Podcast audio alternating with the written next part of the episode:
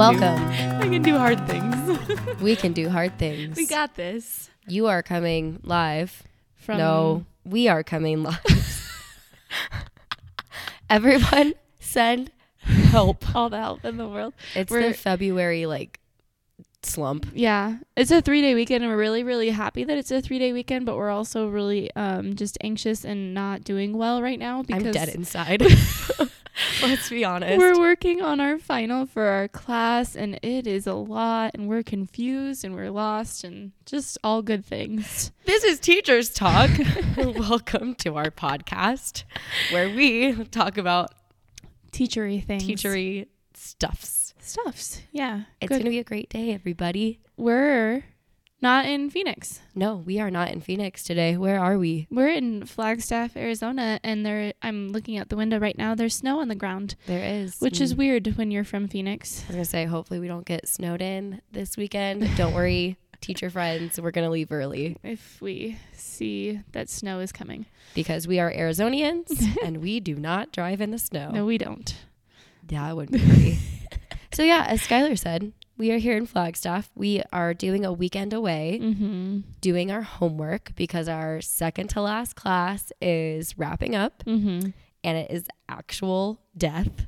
It's pretty awful. I had to email my professor and basically just say, "Hey, um, I'm choosing to accept a B in this class. Therefore, I will not be doing this assignment," um, which was like ten points or whatever. And she was just kind of like, "Okay, take care of yourself." Yeah. Like, cool, thanks. She Like, was super understanding. Yeah, she was very understanding. I'm just at this point of I don't understand the content of this course. It's all about research and all this good stuff, and I'm not. My brain doesn't go there, so Nope. Either does mine. And I'm okay with that at this okay. point. yeah, we've We're down to eight weeks left, just about. Yeah. We are in the home stretch. We're going to do it. We're going to get through it. And yeah, it's like definitely the February. I know I said slump, but like, you know, when you're in February with the kids and February is short, but yet sometimes it can seem because we're trying to get long. we're trying to get to spring break is what we're trying to do, and we feel it. The kids feel it. yeah, we're doing like a lot of resets, a lot of practice, a lot of reminders. Mm-hmm. We did a nice uniform reminder this week. Oh yeah. We've also had a ton of events lately. Oh yeah. I think last time we spoke to you all or recorded was Before field before day. field day. So we had field day. We had Westward Ho, mm-hmm. which is like a huge second grade event where I could go into detail, but I yeah, won't. look at our Instagram. You can see Yeah, our, our you go. costumes for the day. That we should great. save it on a highlight so that people can see it. That'd be Mm, All of our school. It's already events. gone, but whatever. Maybe next year. Yeah. Um, and then we have a field trip coming up soon. So there's Mhm. just like a lot in the Third quarter. yeah, it's Yeah. a fast but yet slow third quarter. Yeah. Anywho, today is my day. Yep. Mm, mm, Teji. mm, mm. I did the research. She did, and she done did it good. Ah, I done did it maybe a Too little much. too much. Let's That's just like- say, I mean, for me, that's how I Yeah. felt like. but it's so fun when we get into it. Yeah. So basically, this will be a two-parter because I read an entire book. Mm-hmm. and there'll be more episodes after this. Let's just put it that way.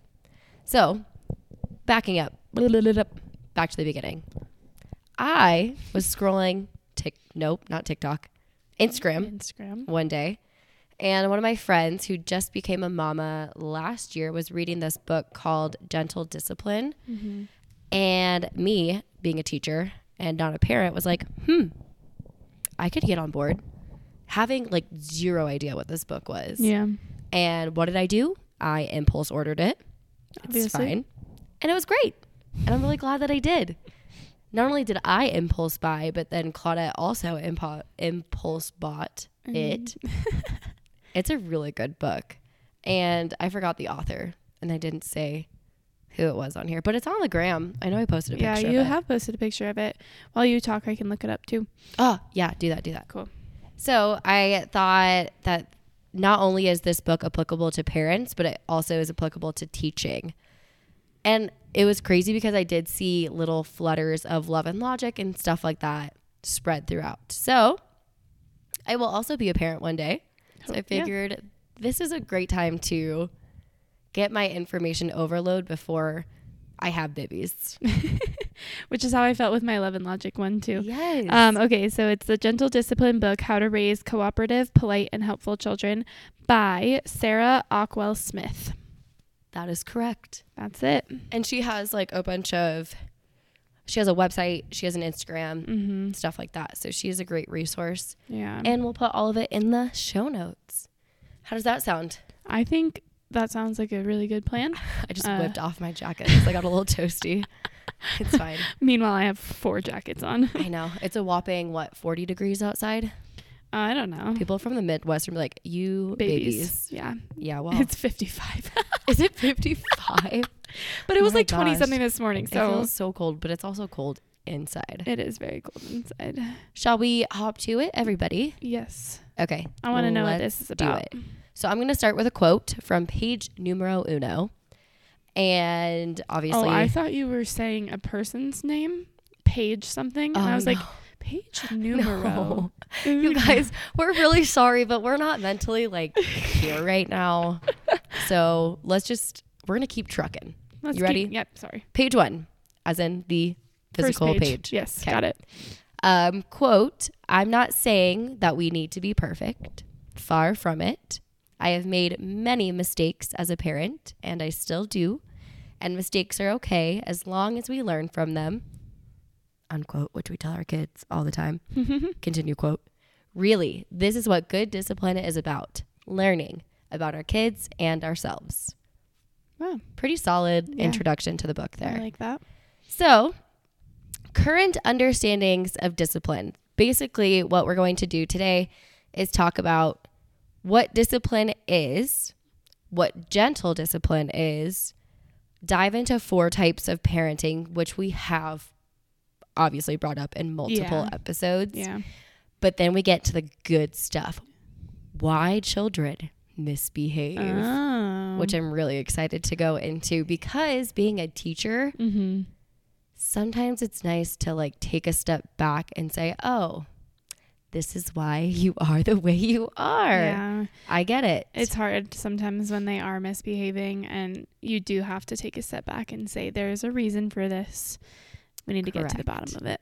and if we have time, we'll dive a little bit into how children learn, which is one of my nerdy obsessions. I love talking and learning more about the brain, Mm-hmm. especially in children. So if we have time, we'll go into that. If not, we'll make do somewhere else.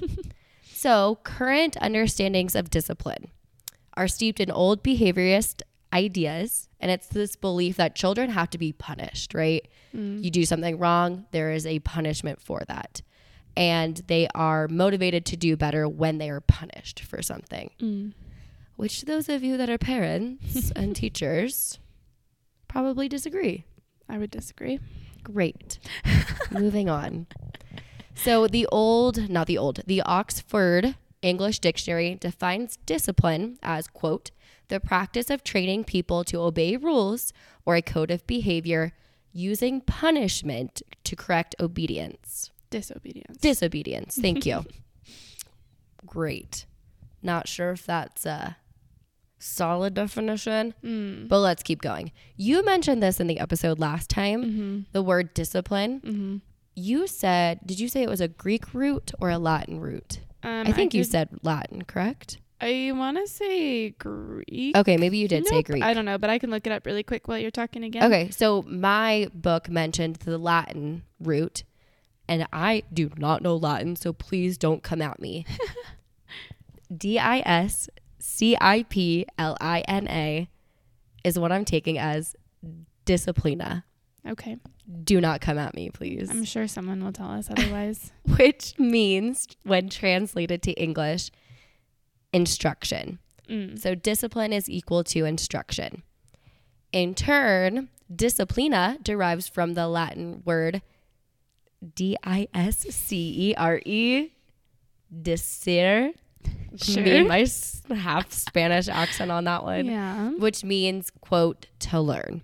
So discipline equals instruction equals to learn. Okay. Are we golden so far? I think so. Great. Yeah, that makes sense to me. So this book talks about gentle discipline. Do you see my hands right now? I Yeah. am like, "Wah." I found it. Greek word that okay, you said Greek. to train. Great. So basically the same thing. Yes. So gentle discipline um, is like an avenue of discipline, obviously, Mm-hmm. and it's focused on teaching and learning rather than punishing, Mm-hmm. and rather than having expectations for children that are unrealistic. Mm, that's Um, big. They focus on having Realistic. realistic expectations of children that are developmentally appropriate, Okay. um, given their brain development at that Mhm. time. Yeah. Which, being a teacher, we were trained in, Mm-hmm. and it makes me think like all the parents that may or may not know that information. I wouldn't have known that information had I not been a teacher, Yeah. but people that have taken psych or other courses Mm, probably know that. yeah. So, as we've stated previously, there's four types of parenting. There's the authoritarian, the permissive parent, the uninvolved parent, and the authoritative parent. Mm-hmm. So, just to quickly recap, the authoritarian have super high expectations of children, basically expect them to come off as like a little adult. Uh, they have little room for compassion, empathy, or understanding.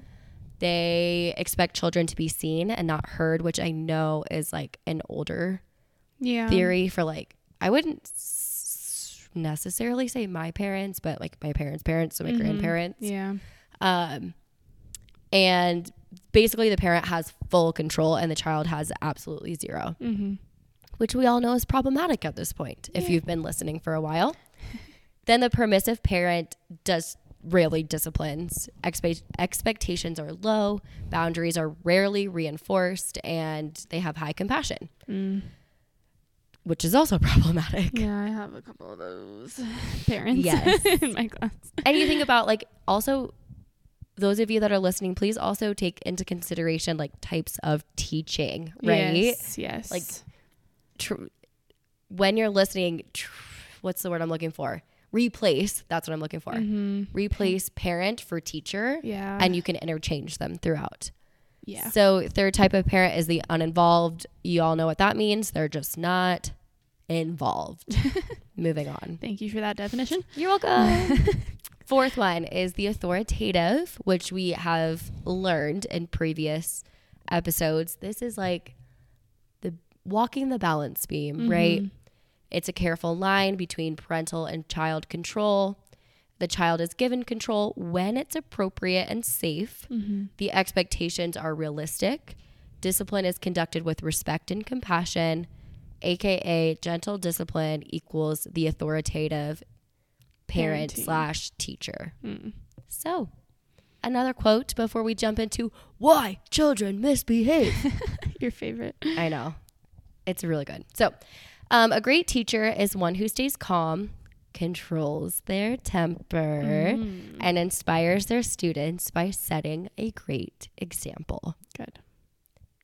Just Yes. take that in. Always set a great I example. like. Uh, I feel like the word "calm" should be highlighted and bolded and um I think larger all of it should be highlighted and bold- bolded. calm. Calm and controls their temper. Yeah. Whew, there's been times where I'm like, just bring Yep. it back. Bring and it that's back. i mean something we've talked about too is obviously showing all the emotions in front of your students but showing them correctly and showing how to Yeah. handle those emotions and we're going to talk all about modeling. Mhm. Don't you worry. okay So, chapter one, are you ready, folks? no Why children misbehave. Let's get into it. So often we expect behavior from kids that are that they are not fully capable of mm-hmm. and that we are also not fully capable of ourselves. Mm-hmm. When I read that I was like, "Oh man, I need to take that into consideration a lot of the times." yeah So good teachers take the place of their students. They imagine um, what it would be like to be in their student's spot, which is always a great thing to do. yes I think about our beginning of the year meetings, right? Mhm. When we're there as a faculty, we're sitting in the cafeteria, we're on hard chairs, and your bottom starts to hurt. yeah And if I can't sit there for two hours, what makes me think that a child can do that? definitely can't And I think I've said that before. yeah Um, so if we as adults don't navigate the journey perfectly all times, at all times, we shouldn't expect children to do it. Mm. And I think that's absolutely fair to say. Yes, I would, I would agree with that. Your comments are spot on. oh, right they're just uh, Yes. one word, one word replies. I got this. So why kids misbehave? Kind of two parts, right? There's a physiological Mm-hmm. behavior and then there's the psychological. Okay. So let's start with physiological behavior triggers. Okay. So physiology is the scientific study of living systems, Mm-hmm. basically like human studies, okay? Okay. So there are different categories that can cause behaviors to come out. Mm-hmm. One of them being diet, another lack of sleep, a third sensory overload, and then a fourth is immature verbal communication. Okay. So we're going to break apart each of those. So one thing that can lead to behavior is diet in students. Mm-hmm.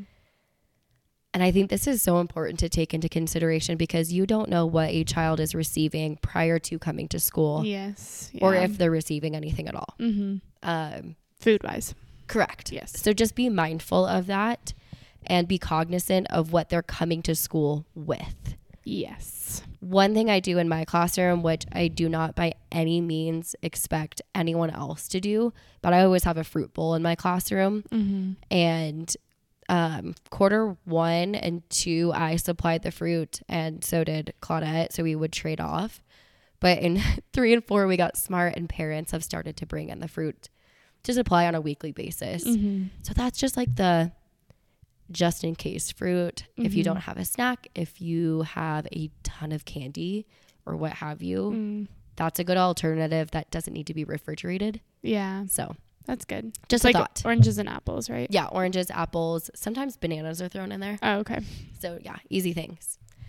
Uh, so one thing that can lead to a behavior is low blood sugar or low glucose levels. Mm-hmm. AKA, that means you're going to be hangry for the most part, which we all experience. Uh, yeah. which goes back to the quote of if you can't expect yourself to go without eating for what three hours or so Yeah, about that. then you shouldn't be expecting your students to go without eating period yes. Snack time. Important. yeah and they should be eating snacks i think it's important for them to fuel their bodies and recharge Yeah. with healthy food and luckily we do an entire unit Mhm. on what it looks like to consume nutrient dense food so and it's at quarter three so it's like yeah. kind of late but Well, still and same thing though. Like, I know you you said you'll get into modeling, but Mhm. you should be eating a snack when you're child. I think we Yeah, always and eat- you model that really well I always eat my snack with them out at recess, and I always have my veggies and hummus. And I just feel like it's helpful for them to see other adults also eating healthy foods. and then you get to like partake in a meal Yes. quote unquote with them Mm-hmm. Um, another trigger with food can be artificial additives. Mm. So those red food dyes, those things that are banned in other countries. Like, I will not go down that rabbit hole, but I could. Yes. I absolutely could. Be cognizant again of what's going into and Mm, okay. You as a teacher do not have control over what your students eat Mhm. and that can be very difficult and i understand that and i'm sure you also understand that yes. um, there's only so much you can do but as a parent just be mindful of what your child is consuming Mm-hmm. be mindful of the ingredients that are put into certain things because these artificial additives can are linked to hyperactivity Mm-hmm. so that can be in breakfast cereals and chips and candy juices and even some medicines Mm. so just be aware and mindful of what's going into the products that you're giving your children because you might not know that Yeah. it's linked. I know I ate gushers and white bread and this, that, and the other growing up. Luckily, I was a pretty chill kid. it does de- definitely depend on you as a person. yeah. Because I grew up eating toaster strudels and Oh, and same. Eggo waffles for breakfast and Mm. all that good stuff. So, Pop-Tarts, you Pop-Tarts. name it. Oh yeah, loved it. same.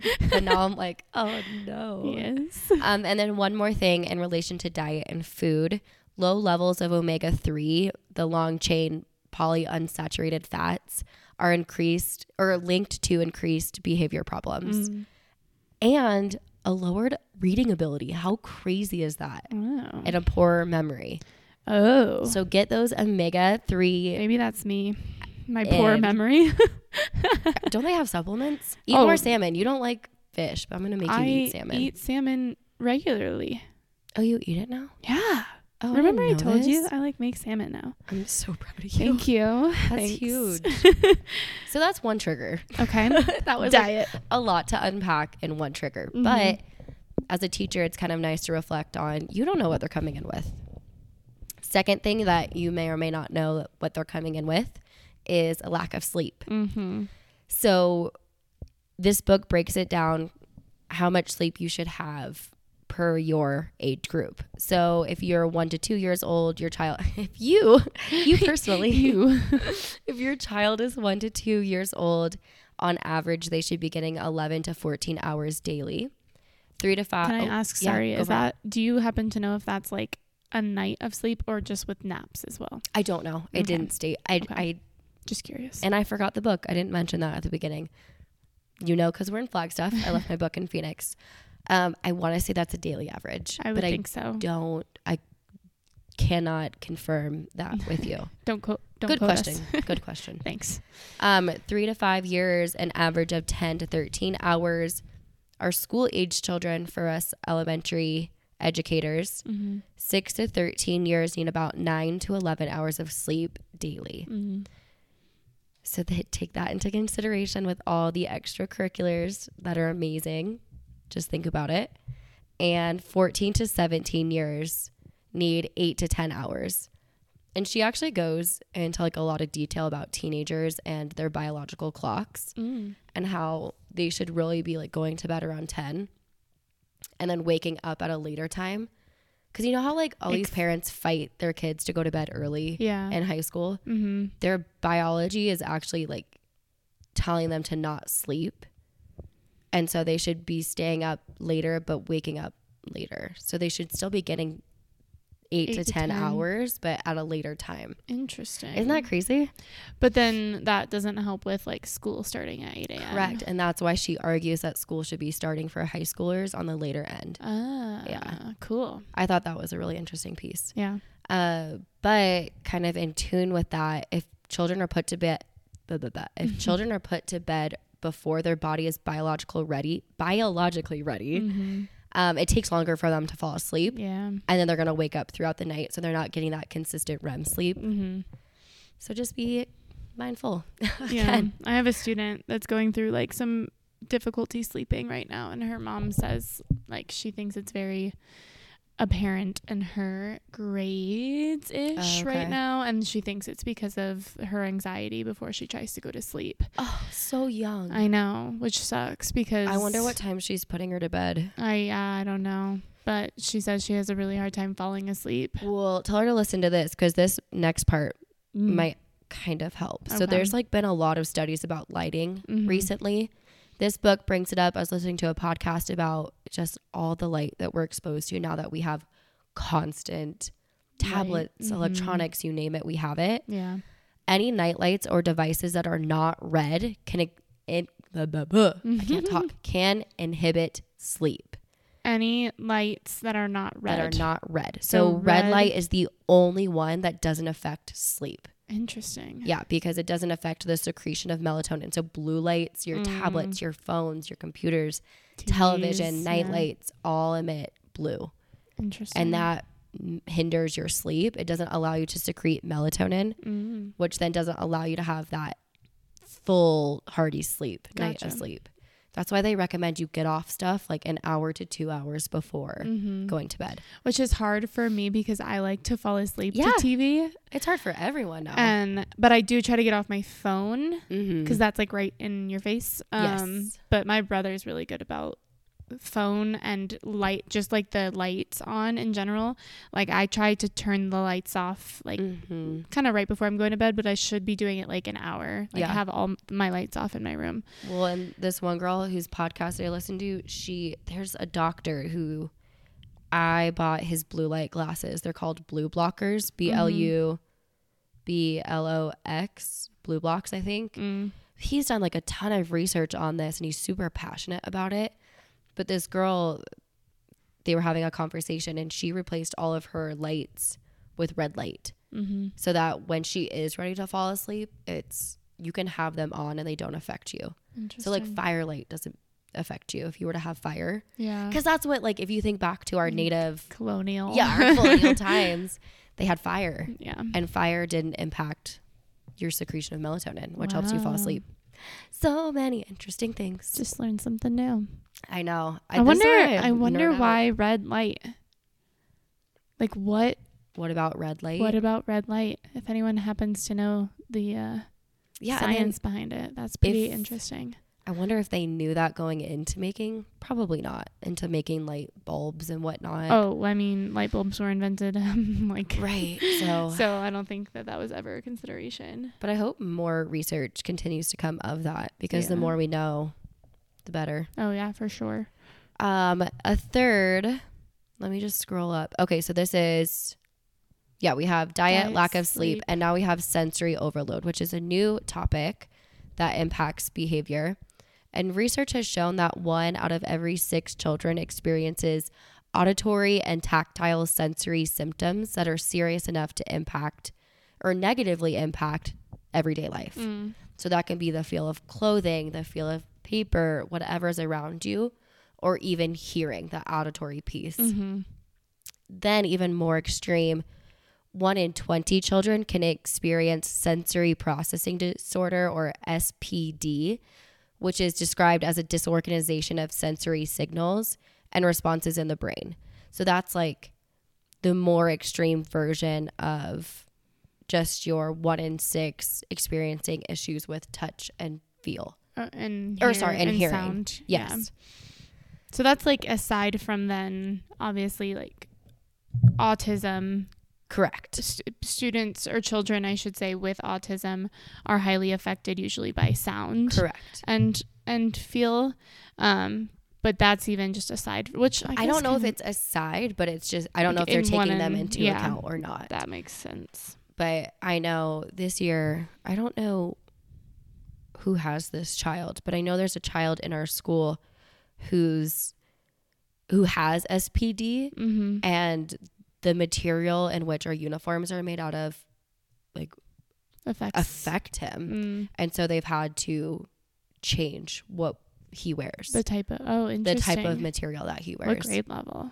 I don't know. I just heard the dean of students talking about it. Oh, interesting. I was being a nosy Nelly. it's fine. Um, and then last but not least, under this category, we have the immature verbal communication skills.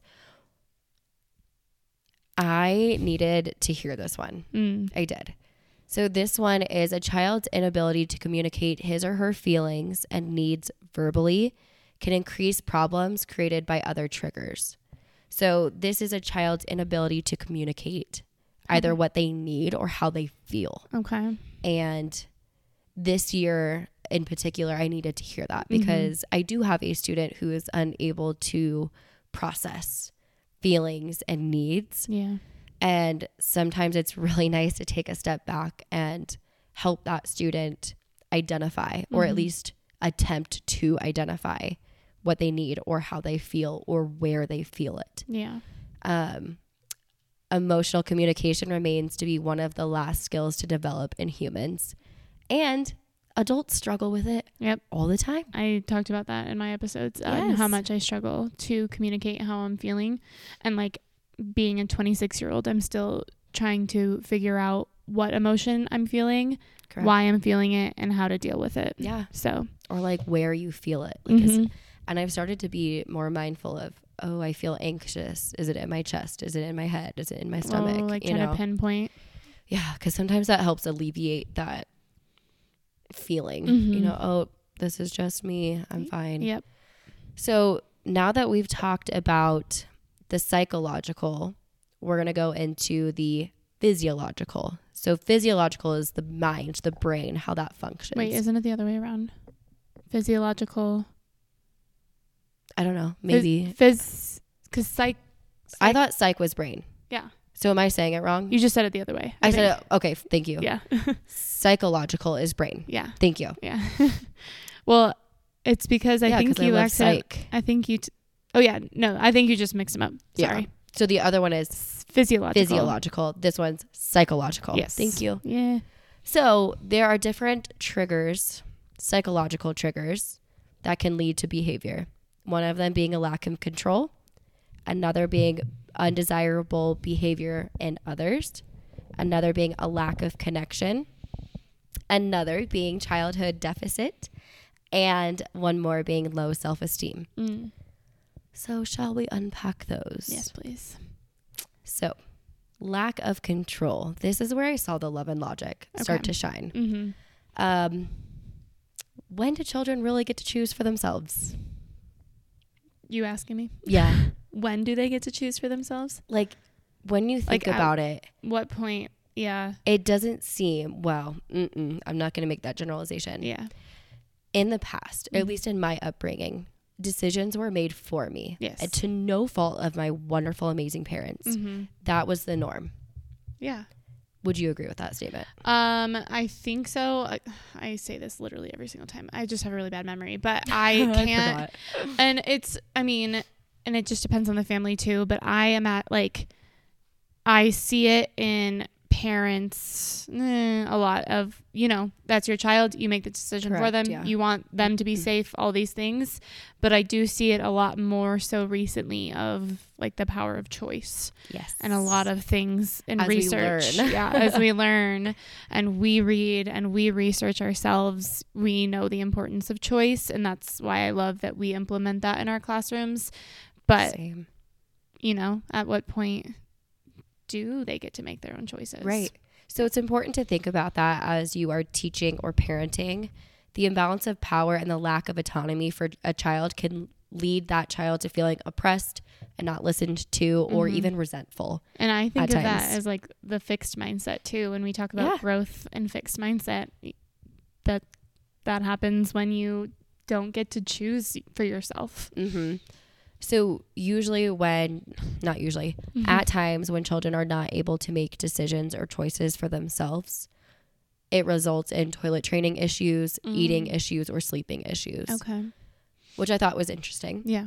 And obviously, kids need boundaries and limits to feel safe and to know what's expected of them. So, we're Mhm. not saying that children should get full reign, Oh yeah. but they should be able to choose what shoes they want to wear. Or Mhm. they could be able to choose if they want to brush their teeth first or eat breakfast 1st Mhm.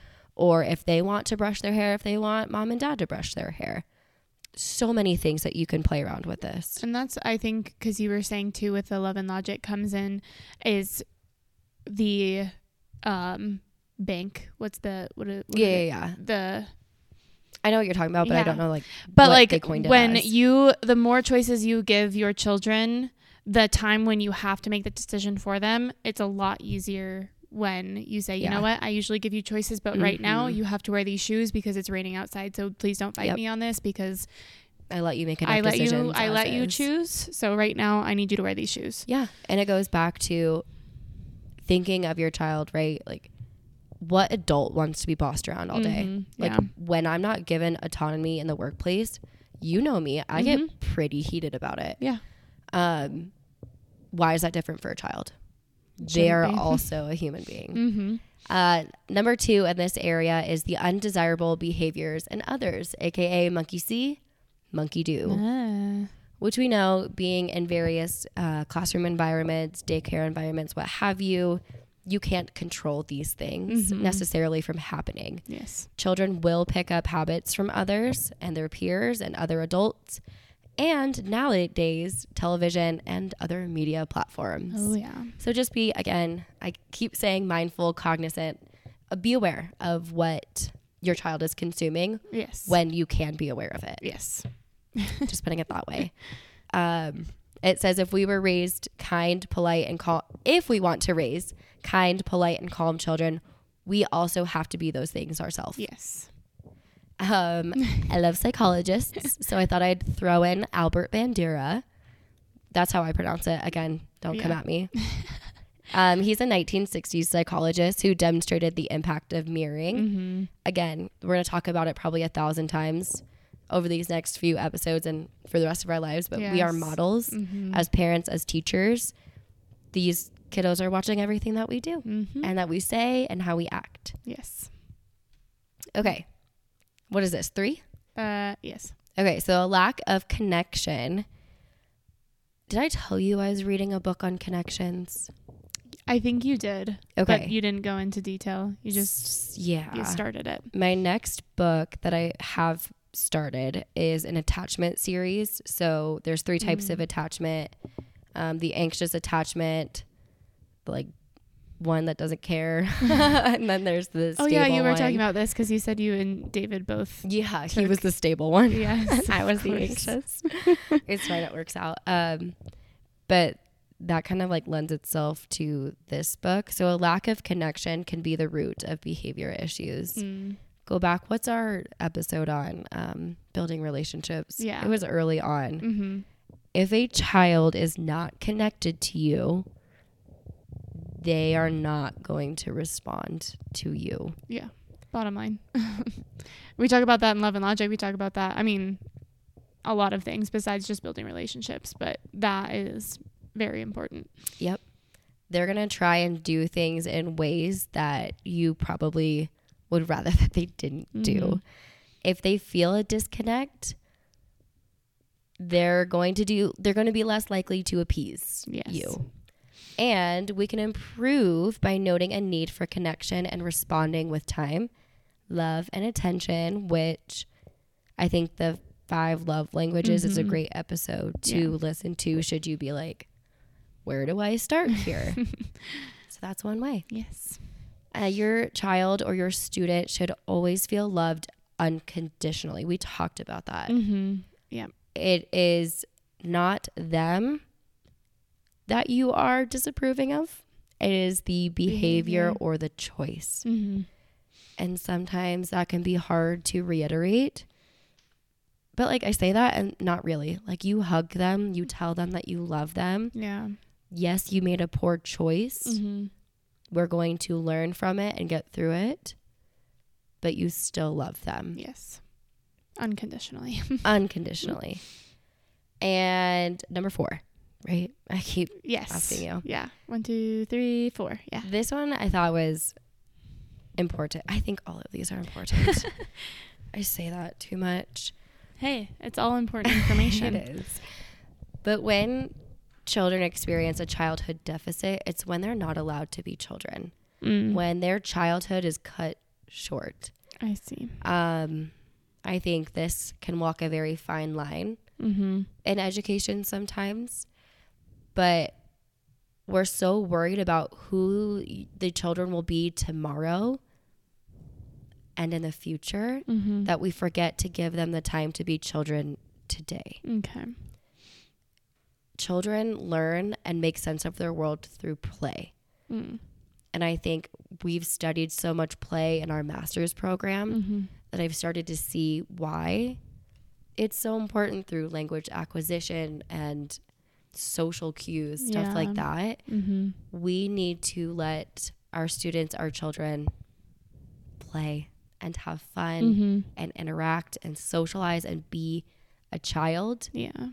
And I have so much respect for our school, and we Mm. hold our students to very high standards, Yes. which I think is absolutely necessary. But there is a time for play and there's Mhm. a place for play, and we can't forget that, Yeah. especially as educators. Mm-hmm. I thought you were going to say something else. I was thinking about it, but then I I was just gonna I was thinking of how K through two we have three recesses and three through Mhm. five don't. They only have two. But eh, I mean K through two it, it's necessary. That playtime is necessary. right. And, well, and remember when we used to fight the third recess? yeah, We were like, they don't need it. They don't need it. And now I'm like, no, they need they it. They absolutely need it. I need it. I need to let it go. And it's too short as well. And it's very short. And I, yeah. By the time we get them out there, it's only like ten minutes, if that. Yeah. And they don't like it either. They're like, "Why are we only coming out here for five minutes?" Gotta get outside. I wonder if the day will ever come where our education system looks more like Spain and France and mm. if they're all, because I know year round schools are becoming more popular too. Mm-hmm. It just makes me think like, would that be beneficial? Because then you have more time to teach all the content, all the curriculum, Mm-hmm. and maybe then you won't feel as crunched Yeah. to get things done. Mm-hmm. But then again, they could be also experiencing the same issues. Yeah. So I'm just curious to see what that model looks like. So, last one is a low self esteem. Oh, what a bummer. I put read the quote from page 16, paragraph one. You have the book. Can't do that. You can go to page 16. Low self esteem. But we know that low self esteem is going to impact behavior. Oh, for Um, sure. It might not always show, Mm-hmm. but it's there. Yes. And your job as an educator, as a parent, is to constantly be building your child up, Mm-hmm. your students up. And I think we've mentioned it like you should never be degrading toward a child Oh, by any means. Absolutely. I have a I mean, I have a student who has very low self-esteem. She doesn't have behavior issues, but she does I just I know every time something will happen or whatever it is, she says, "I think I'm bad at math" or "I think I'm bad at this." And I'll just ask her why. Why do you think that? And Yeah. usually it's like, well, everyone else turned in their test before me or I just feel like I'm constantly reassuring her that she's doing great. And like the other day she finally got like a really good score on her math quiz. Mhm. Um and I showed it to her before I like I just passed them back in their mailboxes yeah. and I showed it to her and her little face lit up so Mhm. like beautifully and I gave her a high five and she literally like jumped up and down with like happiness. So like I know that that is a student that I need to help with her self-esteem. And I even talked to her parents about it and they're like we're all like we don't know where she gets this like negative view from because Right. like, her parents are very like happy-go-lucky people and dad is very like they're very involved and and so she doesn't even know where it comes from sometimes. So it's kind of like I wonder if she's been praised so often in the past, though, based on merit uh and maybe not effort. maybe Because it, again, we've said it like it's so hard mhm to not do that. mhm yeah We are at 42 minutes. Yeah. Should I keep it short and do how children learn really fast? how children how children how learn. children learn. Yeah. So this is like great for teachers and parents because it just quickly goes over like Maslow's hierarchy of needs Mm. and children learn through role modeling, which we can obviously speed through. yeah How to develop a growth mindset, which we've also talked about. the VARK model, and then how to create like just a good environment. yeah Okay, we'll be fast. So this is chapter two, how children learn versus what makes them misbehave. So this is Mhm. kind of like overall, every child needs this. mm-hmm. All children and people learn based off of what Maslow has created, this hierarchy of needs. We'll post this picture to Instagram. I think it's a Mhm. great visual. yeah You can also Google it. It's this triangle. And starting at the bottom, we know that in order to learn and to grow and to develop, people need food, water, sleep. They need those basic foundations Mhm. that will allow them to continue to grow. yes So those are the psychological, right? Psy, no, So- physiological. Yes. There we go.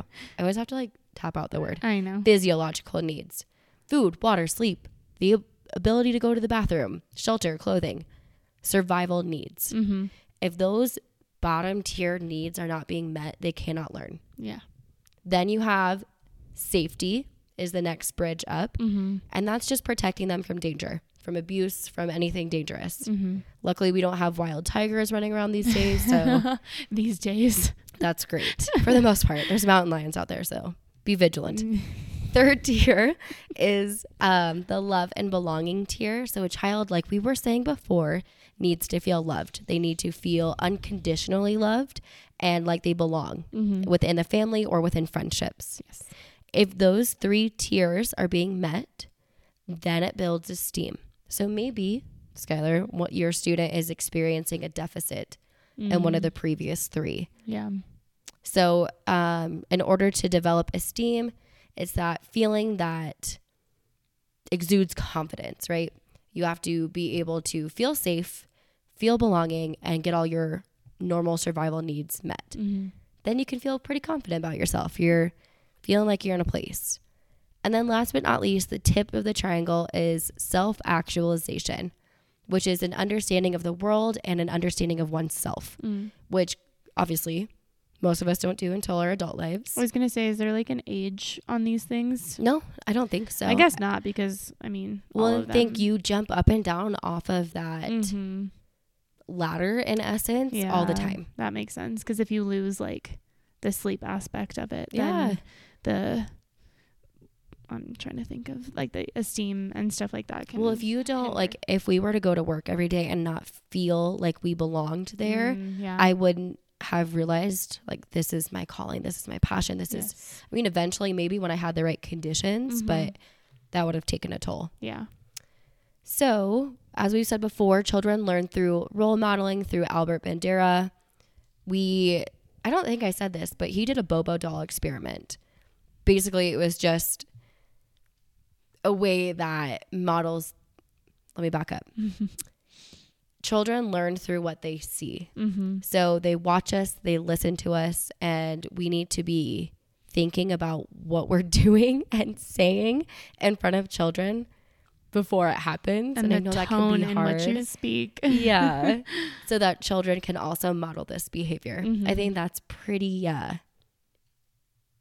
said and done, Yeah. right? I was gonna say. I mean, your child learns to speak before they get to school, Correct. and that comes from you as a parent. Just saying, every time a child says something like wackadoo, You're assuming it comes from parents. you're assuming it comes from the uh, parents. especially when it comes to Yeah. politics and or things along those lines, you know for a fact Yes. that's coming from parents. I hate to say it, but it's true. Like, where else would they have picked that up? Uh, like, hopefully I mean, not media, TV, guess, yeah. but oh yeah, No judgment. It's Yes. fine.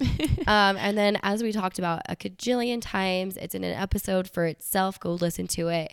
Children learn through developing a growth mindset. I think that's our first episode. Isn't I think it it is too. Yeah. Yeah. Carol Dweck is just in my mind on a constant basis. She's the American psychologist who introduced the world to the theory of mindsets and the impact of mindsets mindsets on learning. Mm-hmm.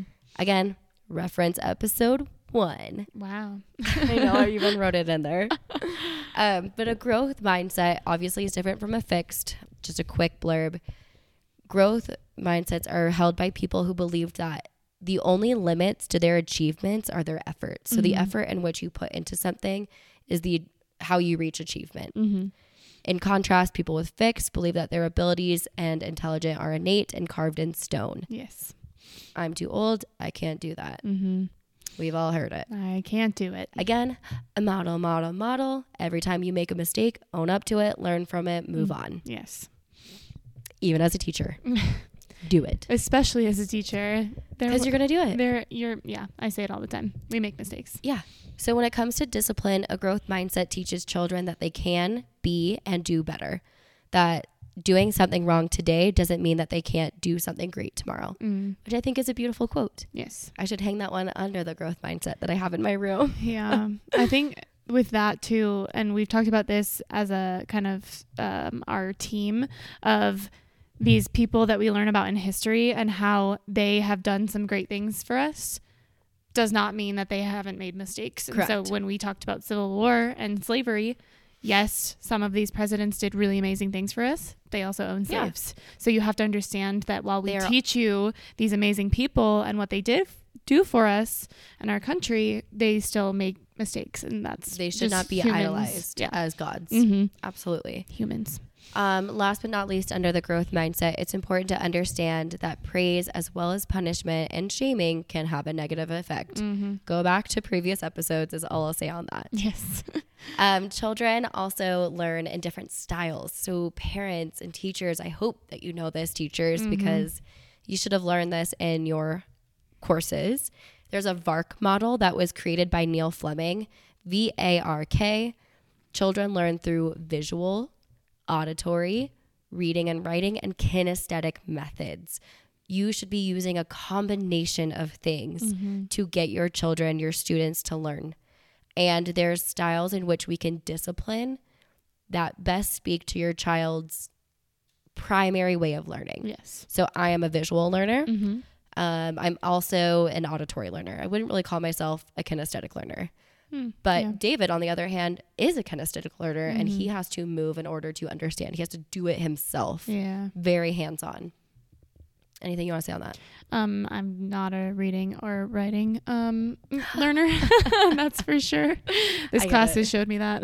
Yeah. I can't read something and understand it. Same. like that's one thing that I it's one component for me, you know, cuz Yeah. we all learn through multiple modalities. Mm-hmm. I have to see and possibly write or read, Mm-hmm. have a conversation about in order to fully process something. Yeah. Anyway, this next little chunk is children learn through experiential learning or schemas. Mm-hmm. I loved this one Yeah. because it kind of went through the different developmental stages that a child's going to go through. Mm. And one of these is really funny. So let me just get going. There are one, two, three, four, five, six, seven, eight schemas that a child will work their way through Mm-hmm. developing. So one is a connection schema, how to connect things. Yeah. Great. Two is a containing schema. Children will start to place objects into a container, right? Okay. You see that like with the shapes and then the little holes. Mm, They're starting okay. to do that. Stack bowls on each other. The such. Another one, third, is enveloping schema. They learn to cover things up physically. Mm. There's a positioning schema where children w- will learn about the position of one thing in relation to another. Okay. Uh, five is a rotation schema. So all things rotate. So you can, not all things, but you can see things start to rotate. They start to understand that they can do that. Okay. This one's my favorite. There's a traje- trajectory schema, which teaches children about movement and direction. And under it was like, you know, when your child's sitting in their high chair and they mm-hmm. take spaghetti and they just chuck it or they Yeah. like chuck their food, that's a normal way. That's how they're developing this trajectory schema. It's them oh. watching the object fall to the ground. Okay. It's not them being a little jerk. Well, it could be. So like it could be, but just know that when they are doing these things, they're trying to learn about movement and direction. Cool. makes sense. My dog's trying to eat the microphone. Yes, he is. There is number seven, the transforming schema, the changing of properties of objects like Mhm. water to rain to hail and such. Oh, I saw. Okay. And then the transporting schema, children moving objects from one place to another. So parents might think that these schemas are problematic, but they are normal and positive indicators that your child is learning and engaging in learning. Mm. So don't be mad when they do these things.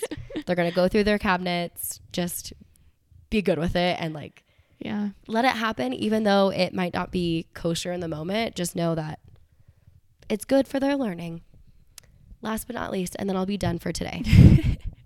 Creating a good learning environment. I think this again is goes both ways, parents and teachers. Mm-hmm. You need to have an environment that is uncluttered Oh, and boy. inspiring. Nope. That provides a good degree of autonomy with learning tools placed at their level. So they should be able to reach the pencils, erasers, markers, clay, Mm. whatever. that makes sense. Um, it needs to be calm and supportive. Calm and supportive. Oh. Tranquil. Zen mode. Yes. And last, you need to have an environment that develops an understanding where there's a well informed teacher who is available to listen and able to explain things when needed. Okay. Don't be the cold teacher. Don't be the Mhm. cold parent. Yeah. That's where I'll end. That was good. I'm excited because That's I just two feel like- chapters of the book. Yeah, and it Wow. just gives you like this broad overview of like why children are doing what they're doing when they're misbehaving. They're communicating with you a need that they probably don't have the words to explain or to just to give to you yet. Mm-hmm. Um, and it's important for teachers to know that children are going to learn in so many different ways, Mm-hmm. and parents too. Oh, for sure. That just, I mean, it, it really helps to think, I think for me, especially about the, like the physiological needs of a child and how you, like you said, we can't always control those things in Mhm. school. Um, but when there is a misbehavior, that is something to think about. Did Yeah. you get breakfast this morning? Yes. I feel like the answer might be no. Sometimes it's the first question I ask is, "What do you need this morning?" yeah. Like when there's a meltdown or what have you, it's, "Hey, what do you need? Mm-hmm. What do you need from me? How can I help?" Mm-hmm.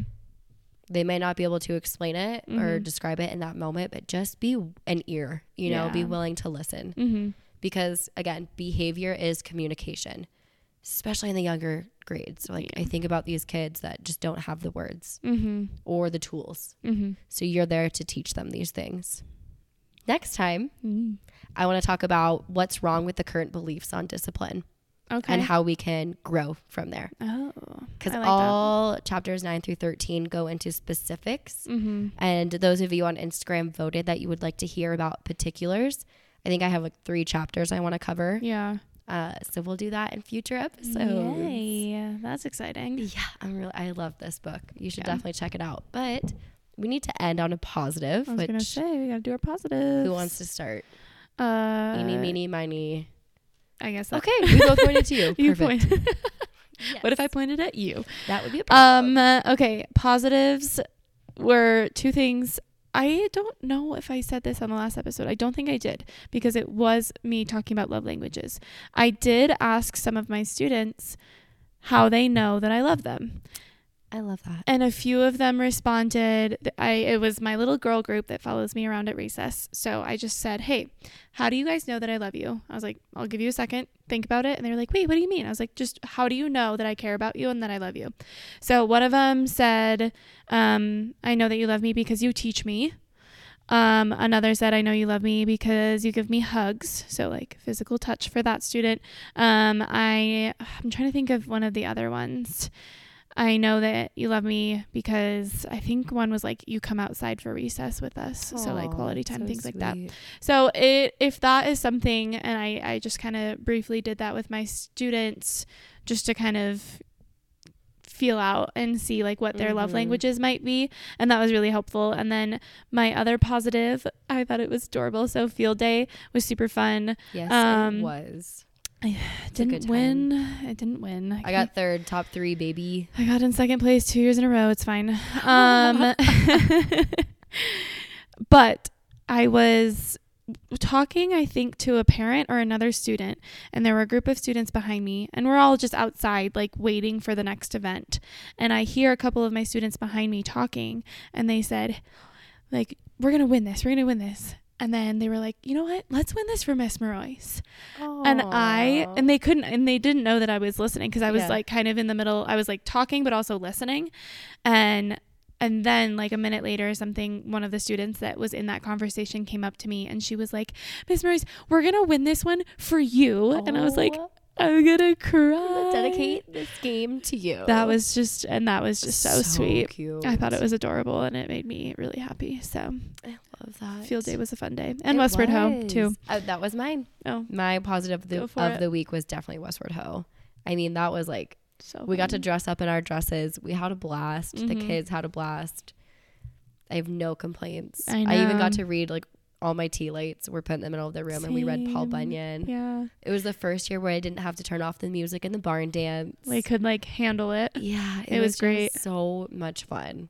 We had a really good time. It was just a good day. And the whole day revolved around like westward expansion. Yeah. So it wasn't just the event in the morning. It was like you said, the reading in the afternoon, the barn dance, the it was just too much fun. It was it was a great great day. And the Finished Little parents- House. The parents did some amazing uh, things for shout out us. to the parents. I know. Huge shout out. That whole event is all the parents. So I'm really grateful. All of our events are the parents. I let's be honest. We That's love you so true. guys. but yeah. All right, let's exit. All right. Follow Um, us Follow us on the gram. and email us all your teacher stories. We should Oh, do one of those soon. We have a few teacher stories. We do. We that should we do can one read. of those. So, but before we do that, please send us if you have any teacher stories. It could be funny. It could be um, inspirational. It could be, hey, uh, just a quote. Could be gruesome. Oh, Could be. it could be spooky. spooky ooky. Whatever you want. But I think because I had a friend that asked me, like, oh, I don't really have any stories. I'm like, it doesn't have to be a story. It could j- literally be a quote. I have a couple of quotes that I'm really excited to share. I so- know. I had a few this week where I was like, I should write that. Oh, the chicken one. The chicken one. I had a student who was like, the vocab word was chicken, Uh huh. and they were writing sentences. He was like, the crispy, delicious, and he's like whispering in this boy's ears, crunchy chicken. Oh I was oh like, my gosh. oh my god, These kids are so help. funny. All right, y'all. cool. Rate, re- review, subscribe, do the darn thing. We love you. Tell your friends about it. yeah, spread the word. Okay. See you next time. Bye. Goodbye.